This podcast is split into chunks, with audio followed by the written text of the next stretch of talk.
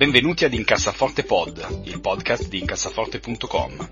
Carlo, Tommaso ed io cercheremo di aiutarvi ad avere una vita finanziariamente più serena ed equilibrata, evitando se possibile di spendere soldi in stupidaggini ed investendo i vostri risparmi in modo sensato. Incassaforte Pod, il podcast di diventare ricchi. Oh, un'ultima cosa, questo podcast ha solamente scopo informativo ed il contenuto non è da intendersi come sollecitazione all'acquisto o alla vendita dei prodotti finanziari discussi. Buon risparmio! Salve a tutti e bentornati ad una nuova puntata di Incassaforte Pod. Io sono Andrea Alfieri, con me c'è Tommaso De Benetti. Ciao a tutti.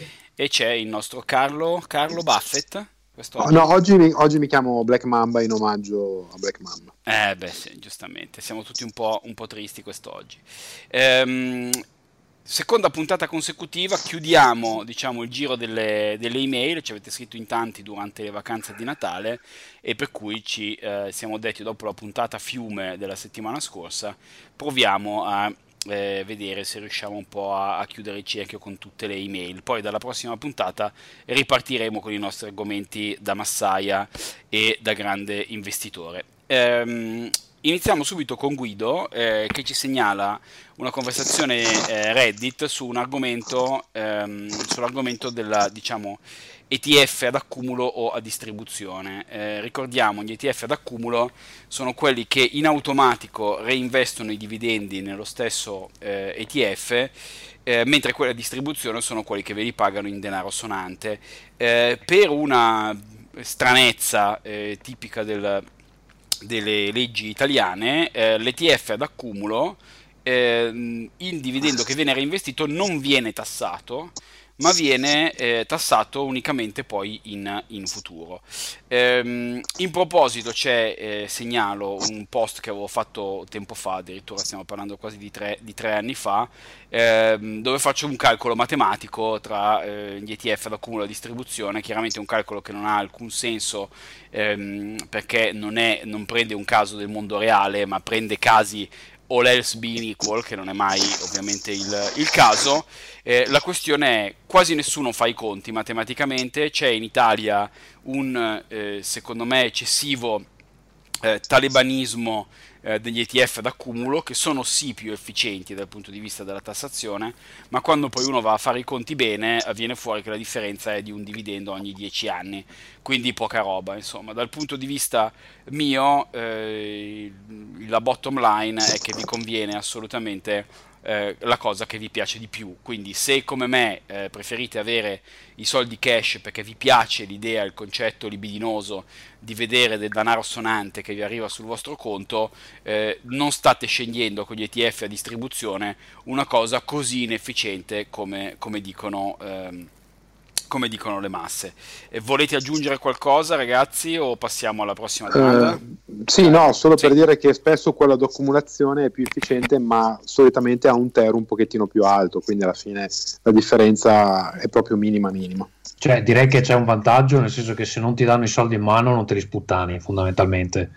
E, però se al contrario cioè, eh, qua, magari può farti anche comodo avere un po' di cash che esce dal, dal, dagli investimenti, no?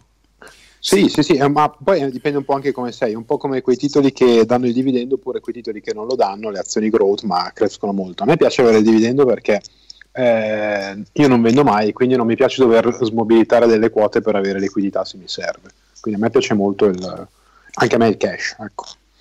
Ci sì. piacciono i soldi, in definitiva. No, però molto, Tommaso, molto. quello che dici tu ha molto senso, nel senso che se voi siete persone che invece hanno una tendenza eh, a spendere i soldi che hanno in tasca e ovviamente l'ETF d'accumulo che tra virgolette non te li fa vedere eh, ha un senso. Infatti io lo dico sempre, eh, la parte comportamentale e quindi come siete fatti voi psicologicamente è la parte sempre più sottovalutata secondo me nel, negli investimenti. Io lo dico sempre, lo dico ad ogni puntata, non agonizzate su uno 0, eh, di speso di differenza perché non è quello che fa la differenza nel lungo termine.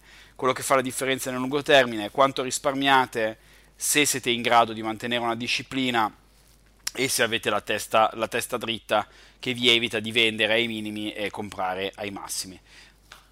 Prossima domanda. Allora, vado io. Luca ci chiede una domanda sull'allocazione degli ETF.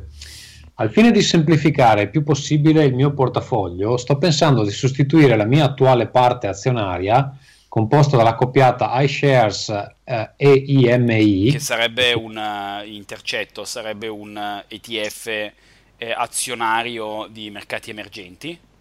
Ok, che ha il 15%, e poi SWD a che sarebbe invece sempre uno eh, mondo meno cioè un azionario eh, mondo un ETF indice azionario mondo senza per ogni emergenti. Ok che ha l'85% quindi ha solo due ETF con la proposta di Vanguard e qui dovremmo far partire il jingle con, il, con, con, con lo sponsor. Esatto sì perché Vanguard ha da poco lanciato eh, un ETF che com- comprende tutto il mondo con anche gli, azionari, con anche gli, eh, gli emergenti Va bene, eh, poi dice potrei quindi continuare ad investire su un singolo ETF anziché due, ma avrei meno spazio per bilanciare autonomamente il peso dei paesi emergenti, così come un TER leggermente più alto. Quali sono secondo te gli ulteriori aspetti da considerare per effettuare la scelta più giusta per il mio profilo?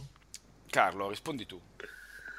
Uh, direi che non c'è molto da considerare, nel senso che sostanzialmente è la stessa cosa, a parte insomma, la, la, la, la nostra percentuale se lui passa un fondo Vanguard. Eh, no, scherzo esatto, a parte. Esatto. Quindi pa- parte passa il fondo Vanguard, maledizione. E quindi pa- passa Vanguard. E... la canzoncina. Canzoncina anni 50 eh, no scherzi a parte sostanzialmente è la stessa cosa cioè non ci sono delle grosse differenze. Io boh, pro- proprio andare su un unico ETF magari no eh, perché è, è, da una parte è vero che è il massimo della, dell'automatismo e del non ci penso più eh, dall'altra un, un, minimo di discrezionalità per giocare un pochino col bilanciamento magari ci può stare. Beh, però se lui è uno che crede, non so, fortissimo ne, nell'Africa in mano ai cinesi, che diventerà il continente più economicamente... Eh... Sì, sì, sì, però se, vu- se, vuole passare da 2 a 1 magari non, non ci crede così tanto. Ecco. Sì, okay, però, sì, però, la logica, però la logica è quella, tenersi un margine, insomma, in qualche cosa. Sì, poi purtroppo insomma sembra che i cinesi verranno tutti sterminati prossimi, nei prossimi da, mesi. Da qui a una settimana tipo probabilmente. Sì, ma, eh, sì, infatti, quindi adesso sper- speriamo di no ovviamente. Io dovevo infatti andare ad Hong Kong per lavoro e infatti me ne sono, sono qui bellamente a casa a sorseggiare birra e a registrare podcast molto rilevanti. Io concordo con Carlo, eh, è una di quelle cose dove la rilevanza, diciamo, sono sostanzialmente due scelte più o meno equivalenti una cosa che potresti considerare, Luca, è se tu investi relat- somme relativamente piccole, ehm, magari il fatto di comprare un ETF solo, il costo fisso che devi pagare, quindi la commissione a, a Fineco, De Giro, chiunque tu utilizzi, eh, se quella ha un impatto elevato, diciamo, mettiamo che se il, il costo dell'acquisto è una commissione di 10 euro e tu investi 100 euro, allora decisamente ti conviene passare da 2 a 1 perché così abbatti diciamo, la percentuale di, di, costi fissi. Questa potrebbe essere l'unica cosa da, da, considerare. Comunque, insomma, scelte più o meno equivalenti. Andiamo avanti. Andiamo avanti. Fabio ci fa svariate domande. Allora, secondo te conviene iniziare subito anche con azioni singole? Per me buio totale in questo momento. Seguirei i consigli che dai tu e che leggo anche da altre fonti simili o meglio prima accumulare un po' di ETF? Posso allora, rispondere io? Esatto, sono... esatto. Per, eh. per, diamo risposte ciascuno. Tu cosa dici, Tommaso? Ma io gli direi di partire con un ETF, semplicemente perché ci vuole un po' di tempo anche solo per capire proprio le cose pratiche eh, di quando inizia ad investire. E con un ETF, soprattutto se prende un indice, ha meno probabilità di far cazzate. Perché con un'azione, se dovesse scegliere, cioè se parte con un'azione singola o con anche due, se dovesse scegliere quelle sbagliate, e qui lui dice eh, seguirei i consigli che dai tu, tu sconsigli sempre di seguire alla lettera quello che consigli perché giustamente, giustamente i, il, gli investimenti sono anche personalizzati e questo posso confermarvelo perché rispetto anche ai consigli che mi avevano dato Andrea e Carlo all'inizio io ho fatto una roba completamente diversa. E devo dire che per il momento quando guardo i conti è tutto in positivo, quindi non è detto che necessariamente ascoltare questi due eh, cialtroni. Sia, soprattutto. No, anche perché se noi avessimo dessimo sempre consigli giusti, non staremmo qui a fare podcast, ma eh, avremmo la nostra isola di proprietà eh, in, eh, nei Caraibi, che speriamo di acquisire grazie alle sponsorship di Vanguard, però nel senso, e quindi insomma no, nessuno è infallibile, quindi scusami, continuo Tommaso, ma sono 100% d'accordo. No, quindi va, posso dire co- come avevo iniziato io, allora avevo iniziato con un ETF Europa, un ETF eh, Mondo, se ben ricordo, Uh, forse avevo iniziato con questi due e poi ci ho aggiunto svariate cose. Infatti, il mio portfolio è abbastanza più ampio rispetto anche a quello che consigliavano Andrea e Carlo, che mi pare si, si orientino su um, 3-4 ETF al massimo e basta. Fondamentalmente, poi al massimo prendi azioni singole. In realtà quello che ho fatto è. Eh, magari lo esaminiamo in un'altra puntata dove guardiamo un po' come, come impostiamo i nostri conti. Eh, ho provato a fare delle cose un po' diverse anche per capire come andava il mercato uh, guardando settori diversi. E poi a seconda dell'andamento ho investito di più da una parte e meno da un'altra eccetera. Però mh, ho voluto avere un, una visione d'insieme invece di concentrarmi solo su un paio di cose. Eh, però sì se dovessi partire partirei con proprio le basi insomma. Tu Carlo cosa dici? Sì, no, eh, giusto per rinforzare quello che ha detto Tommaso e per dimostrare quante cazzate diciamo quando si parla di azioni singole, eh, noi probabilmente siamo andati a scartabellare qualche vecchio episodio, dicevamo di non comprare eh, le azioni, i famosi FANG, no? Google, Apple, eccetera, perché erano già molto alte e guardavamo oggi i grafici, da un anno a questa parte Google, eh, Apple è passata da 150 a 318 dollari, quindi se non compravamo l'isola, se avessimo investito tutto lì in un anno probabilmente triplicavamo i nostri averi. Quindi... Beh, contate io... che io, che io la, la, sconsigliavo a miei colleghi quando andavo, a Apple specificamente, quando vivevo in America la sconsigliavo a 86 me lo ricorderò per sempre. Dicevo, ma no, cazzo, più di così dove vuoi che vada? Adesso 300. Guarda, io, io, se siamo sull'aneddotica, ricordo benissimo un articolo che diceva a 99 compratela che bassa. Io, pff, cazzate, figurati, altissima. A 99. 300, sì. sì Oggi quindi... a 318. Quindi... No, allora, la, la, questione è, se stai iniziando, secondo me, allora, io, io penso una cosa. Ehm, è giusto quando si inizia fare gli errori eh, perché sbagliando un po' si impara. Quindi è giusto anche che voi, se avete delle, eh, come dire, delle convinzioni assolute, no? come ad esempio mi ricordo Tommaso eh, che parlava del, de, dell'acqua piuttosto che delle, delle, energie rinnovabili, eccetera, è giusto che voi ci mettiate un po' di soldi perché è esperienza. Io quello che vi sconsiglio è di fare investimenti all in perché lì se poi invece sbagliate, vi bruciate, non investirete mai più. Quindi l'unico rischio, l'unica cosa che io veramente consiglio a chi sta iniziando è di non fare investimenti eh, eh, che possano eventualmente fargli perdere tutto. Quindi non comprerei 100% Bitcoin, non comprerei 100% un'azione singola, eccetera. Sicuramente iniziare con un ETF molto diversificato eh, è la scelta più safe fate un passettino alla volta, imparate, iniziate a seguirlo, secondo me è la cosa migliore.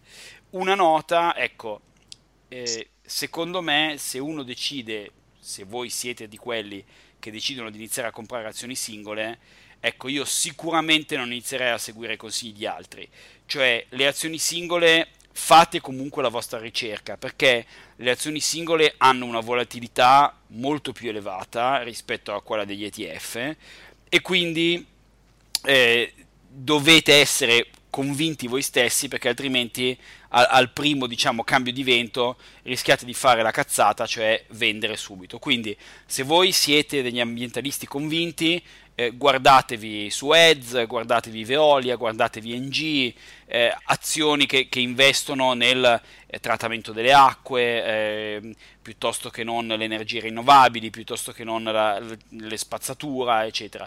Eh, se siete ehm, persone guerrafondaie, guardatevi la Lockheed Martin, guardatevi le sigarette, voglio dire... Eh, se volete fa- uccidere la gente. Esatto, diciamo. fatevi le vostre scelte, ma se volete investire in azioni singole, fate la vostra ricerca perché sarà comunque difficile mantenere la rotta perché c'è più variabilità ecco. però sicuramente ecco, iniziare con degli ETF molto diversificati siete certi che evitate gli errori catastrofici che sono la cosa da evitare assolutamente continuiamo allora ehm, dice Domanda molto tecnica, spero mi possiate aiutare, non ho voglia di leggere le 100 pagine di condizioni della banca.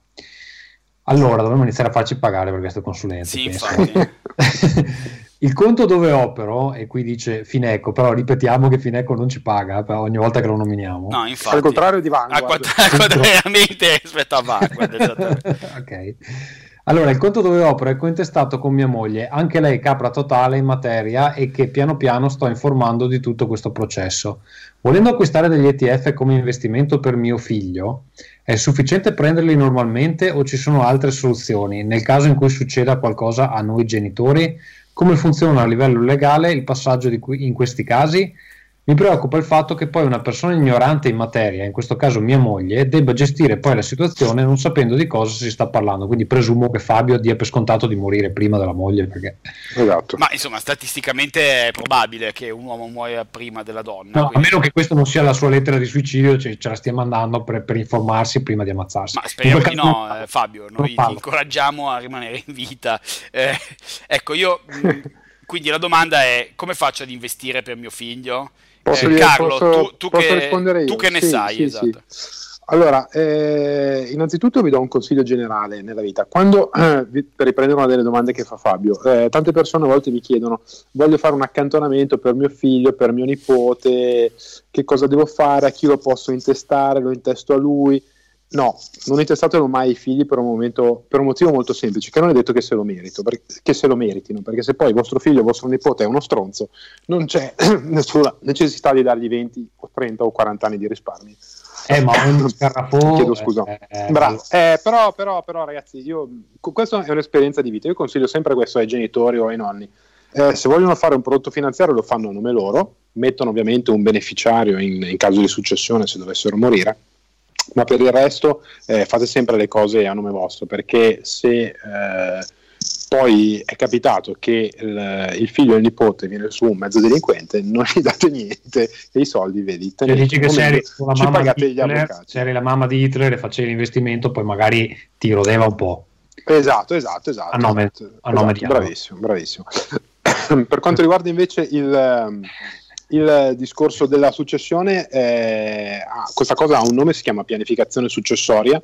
Ci sono delle persone, solitamente sono eh, consulenti o in banca o nelle assicurazioni, a cui è sempre bene rivolgersi per questo tipo di domande, perché sono cose importanti. Adesso tornando mh, veramente ad argomenti seri, eh, purtroppo bisogna cercare sempre di essere preparati perché bisogna pensare a una situazione nel suo globale, quindi non solo a un ETF o a una polizza di accantonamento, ma tutta un'altra serie di, di, di problemi che, mh, e di bisogni che emergono in questi casi e che un consulente diciamo, vi, vi, sa esporre in maniera più dettagliata e, e più precisa. Quindi secondo me la, la, la, cosa migliore è rivolgersi a, a un professionista. Ecco. Voglio, voglio, immaginarmeli come il G-Man di Half-Life. Questi... Una, una specie, una specie. questi esatto. è, è, la mia divisa d'ordinanza più o meno. Io non so di cosa state parlando, molto bene. Eh, andiamo, andiamo vabbè, per chi, per chi eh, sa qualcosa di videogiochi, magari il riferimento è, è, noto. Allora, poi dice: nel caso di acquisto automobile nuova, cosa fare? Pagare subito o a rate? Ad oggi ci sono molte più proposte vantaggiose pagando a rate che non subito. Anzi, alcune concessionarie vendono solo con finanziamenti. So che l'argomento è molto vago, ma se avete info sul tema vorrei sapere anche la vostra. Eh, non comprare mai a rate, questa è la mia risposta, se puoi. allora, eh, io diciamo, in alcune situazioni, io quando ho comprato la mia prima macchina, c'era un finanziamento su 5 anni a tasso zero reale cioè mi davano i soldi, io glieli ridavo per 5 anni e pagavo esattamente, cioè la somma delle rate faceva precisamente, mi ricordo ho comprato una Honda Civic, cosa che eh, nel campo dove ci siamo conosciuti con, con, Carlo e Tommaso creava grande ilarità perché sono stato un grande sponsor dell'Honda Civic che è stata la mia prima diciamo marchettara Vanguard e la seconda. Ehm, costava 15.000 euro puliti e io ho dovuto ridare in 5 anni 15.000 euro precisi quindi zero interessi veramente matematicamente ha molto più senso eh, ripagare in 5 anni 15.000 euro piuttosto che non darglieli subito perché con quei soldi nel frattempo potete farci altro eh, però la testa delle persone non ragiona come un registratore di cassa e come una, una calcolatrice attuariale, ehm, perché di solito la gente se ha i soldi in tasca tende a spenderli.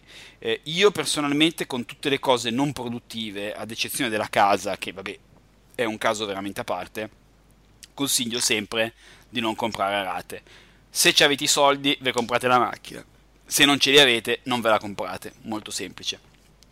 Poi, eh, se vi esplode la macchina e non avete, perché avete comprato una Tesla e quindi la batteria prende fuoco in modo autonomo e non avete un soldo in banca, ovviamente non avete alternative. Quindi, se non avete alternative, non avete alternative, fatela a rate e buonanotte al secchio. Però, tendenzialmente, avendo i soldi, io credo che psicologicamente sia meglio eh, pagare subito perché così almeno poi vi siete tolti il dente, avete la macchina e buonanotte. Carlo, scusami, ti eh, Sì, no, no, no, scusa, ah, a mia volta ti interrompevo io. No, volevo capire un attimino. Io non ho naturalmente il polso di tutto il mercato, non pretendo di averlo, ma le offerte vantaggiose a rate nel mercato dell'auto che cita Fabio, io sinceramente ne ho viste poche, perché ho visto tassi che vanno dal 5 al 9% quando va bene, che è tantissimo. Ah, beh, io vi parlo, e... io vi parlo del 2004. Sì, sì, no, no, parlo, parlo, parlo di oggi. Sì, no, Tassi oggi... che vanno dal 5, dal 5 al 9%. Eh, ormai le case automobilistiche guadagnano sui finanziamenti più che sul ferro, sulla vendita della macchina. E attenzione anche a quelle varie proposte, tipo mi paghi metà macchina tra due anni, poi dopo un anno ti offriamo la possibilità di cambiarla, perché fate bene i conti perché alla fine andate a spendere di più.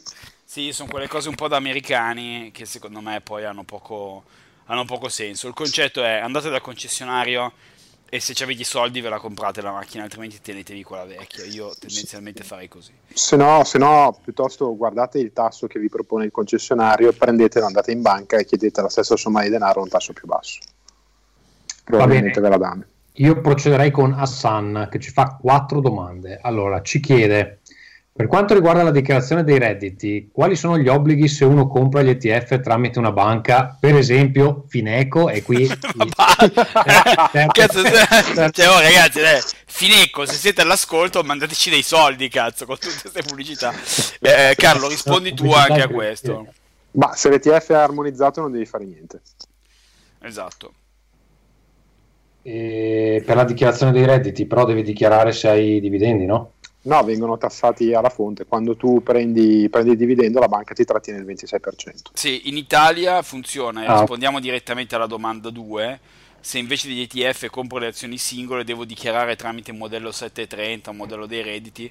No. no. In realtà, se voi comprate azioni comunitarie o ETF armonizzati, eh, la banca vostra fa tutto. Cioè, quando vi stacca il dividendo pagano loro in autonomia le tasse, quindi voi non dovete dichiarare una beata fava. Non so se l'avete notato, ma le banche vi trattengono anche l'imposta di bollo dello 0,2% di latrocinio eh, che ehm, i nostri amati politici ci hanno eh, praticamente una patrimoniale costante ed infinita eh, ci, hanno, ci, hanno, messo quindi quello voi non dovete occuparvi di nulla da questo punto di vista per fortuna eh, almeno ci, ci, sfilano i soldi eh, però eh, quantomeno lo fanno nel modo, nel modo semplice poi ci dice, c'è qualche differenza se le azioni sono di un'azienda estera, soprattutto se le compro in uh, dollari e non in euro? Allora, se sono armonizzati non credo, però se non sono armonizzati non so cosa succeda.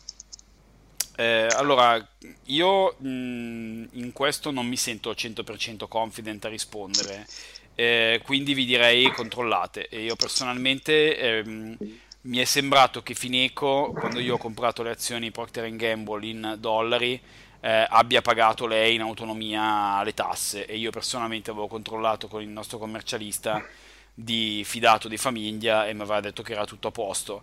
Eh, però può darsi che altre banche facciano in modo diverso quindi io questo vi, vi direi di, di, verificare. Carlo tu magari ne sai più di me? Mm, eh, no ne so più o meno quanto te. Primo passaggio mandare molto semplicemente una mail alla banca. Eh, sicuramente vi danno una prima indicazione e poi se avete qualcuno che vi fa la dichiarazione dei redditi che può essere il commercialista se avete il commercialista può essere il CAF se andate CAF, al CAF o l'ufficio personale magari della vostra azienda a cui date le spese mediche da detrarre dalla busta paga, eh, vi, sanno, vi, sanno, poi effettivamente dire che, che cosa fare. Bene. Bene, poi lo chiede anche per gli ETF, ma che è la stessa identica risposta, penso. Sì, sì, sì, esattamente. Sì, sì, sì. Quindi sono gli, gli ETF quotati su Amsterdam sono armonizzati e quindi non dovete fare assolutamente niente. Bene, passiamo ai consigli della settimana. Tommaso, cosa hai da suggerirci? Allora, io ho appena finito un libro vecchio uh, di qualche anno fa uh, di uh, Saviano che si chiama La paranza dei bambini. È un romanzo, io avevo letto due libri prima suoi. so che Saviano, Roberto Saviano, è amato odiato per varie ragioni. tipo, se siete dei camorristi, lo odiate. Come? No, ma lo odiano, lo odiano, anche persone che non sono camorriste, segnaliamo Però, la cosa. C'è un sottogruppo di persone che lo odiano che, che fa parte della camorra. Comunque, eh, sì, questo allora, è un po' odiato sì. perché... Sì, scusa Andrea, dimmi. No, no, no, scusa, vai avanti, perdonami. È un po' odiato perché comunque ha uno stile, ha uno stile abbastanza pomposo, eccetera. Poi che in realtà secondo me faccia un lavoro interessante è anche fuori di dubbio, perché di solito la gente che lo critica è gente che nella, alla fine nella vita non fa un cazzo, diciamoci la verità. E, ehm, e, quindi dopo questa polemica, dopo questa polemica vi racconto della Paranza dei bambini, che è un romanzo, avevo letto i primi due che, so, che sono Gomorra e eh, il secondo mi pare La bellezza all'inferno si chiama. Eh, di cui allora Gomorra me lo ricordo, il secondo non, abbastanza si poteva anche tralasciare, non era così interessante. Invece questo qua è un romanzo uh, che non so se è quello da cui è stato poi ispirata la serie TV di Gomorra perché le tematiche sono assolutamente simili e anche le vicende sono un po' simili a quelle della, della serie TV di Gomorra però ehm, fondamentalmente quello che succede è che c'è un gruppetto di bambini la cui età viaggia dai 10 ai credo che il più grande abbia 16 anni, non è mai chiarissimo quanti anni hanno, um, che eh, si mettono in testa di dover diventare la nuova Paranza, che evidentemente è una parola che io non conoscevo, è la, un gruppo criminale che controlla le piazze di Napoli e un po' ridendo, un po' scherzando, un po' facendosi prendere per il culo perché sono piccoli, eccetera, iniziano una scalata a successo dove inizialmente fanno dei colpi di poco conto e, e poi finiscono insomma a sparare alla gente. E, e, devo dire che al di là del fatto che appunto il linguaggio è quello un po' pomposo di Saviano, a cui però secondo me ci fai anche l'abitudine dopo tre minuti, Uh, anche dei passaggi molto belli onestamente, poi ne alcuni che effettivamente dici parla come mangi, poteva metterla giù un po' più uh, semplicemente, diciamo, in maniera un po' più scandinava. Però um, devo dire che io alle vicende mi sono, mi sono molto appassionato e l'ho, l'ho, iniziato un po' così dubbioso e l'ho divorato abbastanza. E poi c'è il seguito che, che si chiama Bacio Feroce, che tra l'altro tutta la vicenda è nata perché a me hanno regalato, uh, credo a un, un, Natale, hanno regalato il seguito senza, senza la prima parte, no? e quindi ci ho messo un po' a recuperare la prima parte che aveva invece mia sorella, e ho sto seguito che peraltro è anche autografato da Saviano perché mio padre l'ha incontrato una volta. Quindi tutta una vicenda un po' particolare. E niente, adesso son, farò una pausa, leggerò qualcos'altro in mezzo, però voglio, voglio assolutamente leggere anche, anche, il seguito. Non vi dico esattamente cosa succede perché poi diventa anche abbastanza spoiler, però se vi piace Gomorra la serie, questo qua sicuramente vi piacerà molto. Bene, bene, bene. Ottimo. Carlo, cosa c'è, dici tu? Scusa, una, cosa, sì. c'è anche un sacco di napoletano scritto, che tra l'altro credo che abbia anche dovuto fare un po' dei, dei magheggi per metterlo su carta perché il napoletano per iscritto deve avere anche una scrittura, cioè se non sei napoletano probabilmente non riesci neanche a capire, invece questo qua è quasi completamente comprensibile, quindi non so se poi letto da un napoletano suona un po' strano o in che modo, però è comprensibile diciamo. Ok. Carlo, cosa dici? Allora, io questa settimana vi racconto di una serie tv che ho visto su Netflix dal titolo Russian Doll è una serie che è uscita quest'anno e che io all'inizio mi ero perso, nel senso che non l'avevo proprio filata di striscio, ma l'ho recuperata leggendo quei vari articoli che ci sono in giro a fine anno sulle migliori serie del, dell'anno o addirittura del decennio forse. È una serie tv di, la prima stagione di otto episodi, è stata già rinnovata per la seconda, sono episodi brevi di una trentina di minuti e eh, la storia è quella di questa ragazza eh, che si chiama eh, Nadia Vulbokov che eh, vive a New York e a un certo punto si trova incastrata in un loop temporale. Sostanzialmente lei, eh, la, la, storia parte il, il, giorno del suo 36esimo compleanno, la sua festa di compleanno con gli amici, a un certo punto lei quella sera muore e si risveglia sempre a, a, alla sua festa, la prima volta insomma sembra eh, gli sembra che sia una specie di, di, sogno, di essere un po' sfasata, poi mano a mano che continua a morire, sempre in modi diversi, nella stessa giornata, eh, si accorge che effettivamente sta, sta, morendo e che è incastrata in questo loop temporale e ovviamente deve cercare in tutti i modi di, di, di uscirne.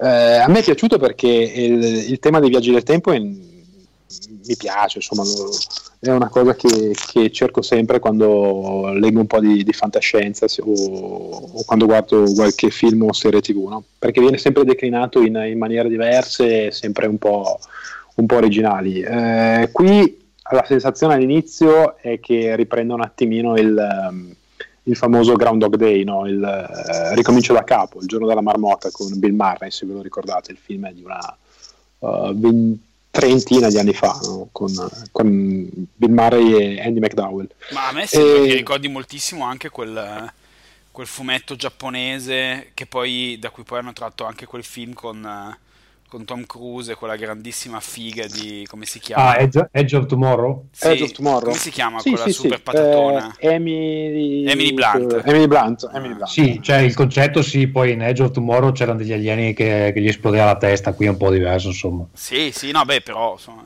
che muore e rivive lo stesso giorno ogni volta, sì. Sì, sì, in realtà qui hanno cambiato leggermente perché non è detto che lei muoia eh, esattamente quel giorno, perché a volte ah. eh, riesce a sopravvivere uno, due, tre giorni, poi muore e il tutto si resetta e quindi ricomincia da capo. Eh, però ecco, non dico niente perché sennò diventa uno spoiler, eh, però è scritta bene, le musiche sono, sono veramente fantastiche. Uh, lei è bravissima secondo me, la, l'attrice si chiama Natasha Lyon, anche lei non la conoscevo ma, ma veramente molto brava tutto il caso di supporto, insomma, sono tutti bravi e, e merita, insomma, si, si, guarda in quei due pomeriggi, eh, però dategli una chance se vi piace anche un po' il tema perché a me è piaciuta, poi anche Tommaso l'ha vista, non so cosa ne pensa. Sì, mi è piaciuto, uh, sono rimasto un po' confuso sul finale e non so se ci sarà una seconda stagione perché teoricamente lì si potrebbe aprire una, una seconda stagione. L'hanno, credo che ci sia perché l'hanno rinnovata. Ah, l'hanno rinnovata, per me, andava, per me andava anche bene così, mi è piaciuto ma non avevo proprio bisogno di uno seguito.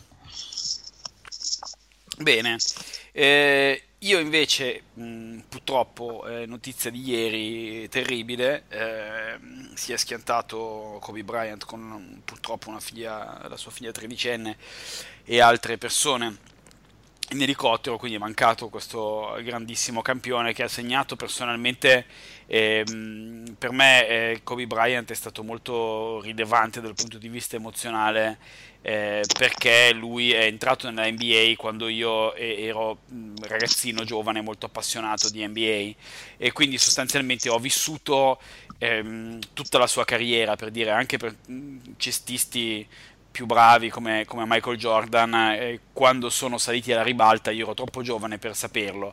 Io ho scoperto Jordan nel 92, eh, quando avevo 12 anni, eh, con le Olimpiadi di, di, eh, di, Barcellona, il famoso Dream Team. Eh, però Jordan erano già almeno 6-7 anni che era eh, famoso, diciamo. Kobe Bryant invece dal draft, mi sembra del 96, se non ricordo male, 97, ehm, ho seguito tutta la sua carriera da liceale eh, fino a eh, poi al suo ritiro, eccetera. Eh, quindi un campione che sicuramente ha segnato un'epoca, è stato di esempio ehm, per tutte le grandi star de, della NBA di oggi, eh, eh, sia LeBron che Carmelo che, eh, che, Dwayne Wade, ma anche Kevin Durant, quindi gente anche un filo più giovane, ammette che eh, Kobe Bryant è stato con la sua etica lavorativa, eccetera, un grandissimo esempio, eh, è una grave perdita per il mondo, per il mondo dello sport, eh, sicuramente questa, questa, sua prematura scomparsa lo renderà immortale come giustamente si merita. Eh, e per cui mi sento di consigliare un libro che ancora non ho letto ma che sicuramente comprerò immediatamente, che si chiama Mamba Mentality, eh, che è il libro che lui ha scritto quando si è ritirato eh, su come lui ha approcciato il, eh, il basket e qual è appunto la sua mentalità assassina, eh, cosa che probabilmente unico aspetto in cui veramente lui era alla pari con, con Michael Jordan, con la sua competitività totale, quindi ricordiamo questo grande campione eh, e quindi mi permetto di consigliare appunto questo, questo, questo libro per questa, per questa settimana. Ehm, non so se avete altro da aggiungere ragazzi, direi che per la puntata di quest'oggi è sufficiente, dopo un pippone da 45 minuti settimana scorsa, oggi rimaniamo sui 35. Ehm, io sono Andrea Alfieri, eh, ringrazio moltissimo Tommaso De Benetti. Ciao a tutti, su Twitter mi trovate a uh, @tdebenetti. Giusto, e il nostro eh, Carlo Mamba. Eh, che... Ciao a tutti. Grazie mille, buona, buona settimana, ci sentiamo presto. Ciao ciao. Ciao.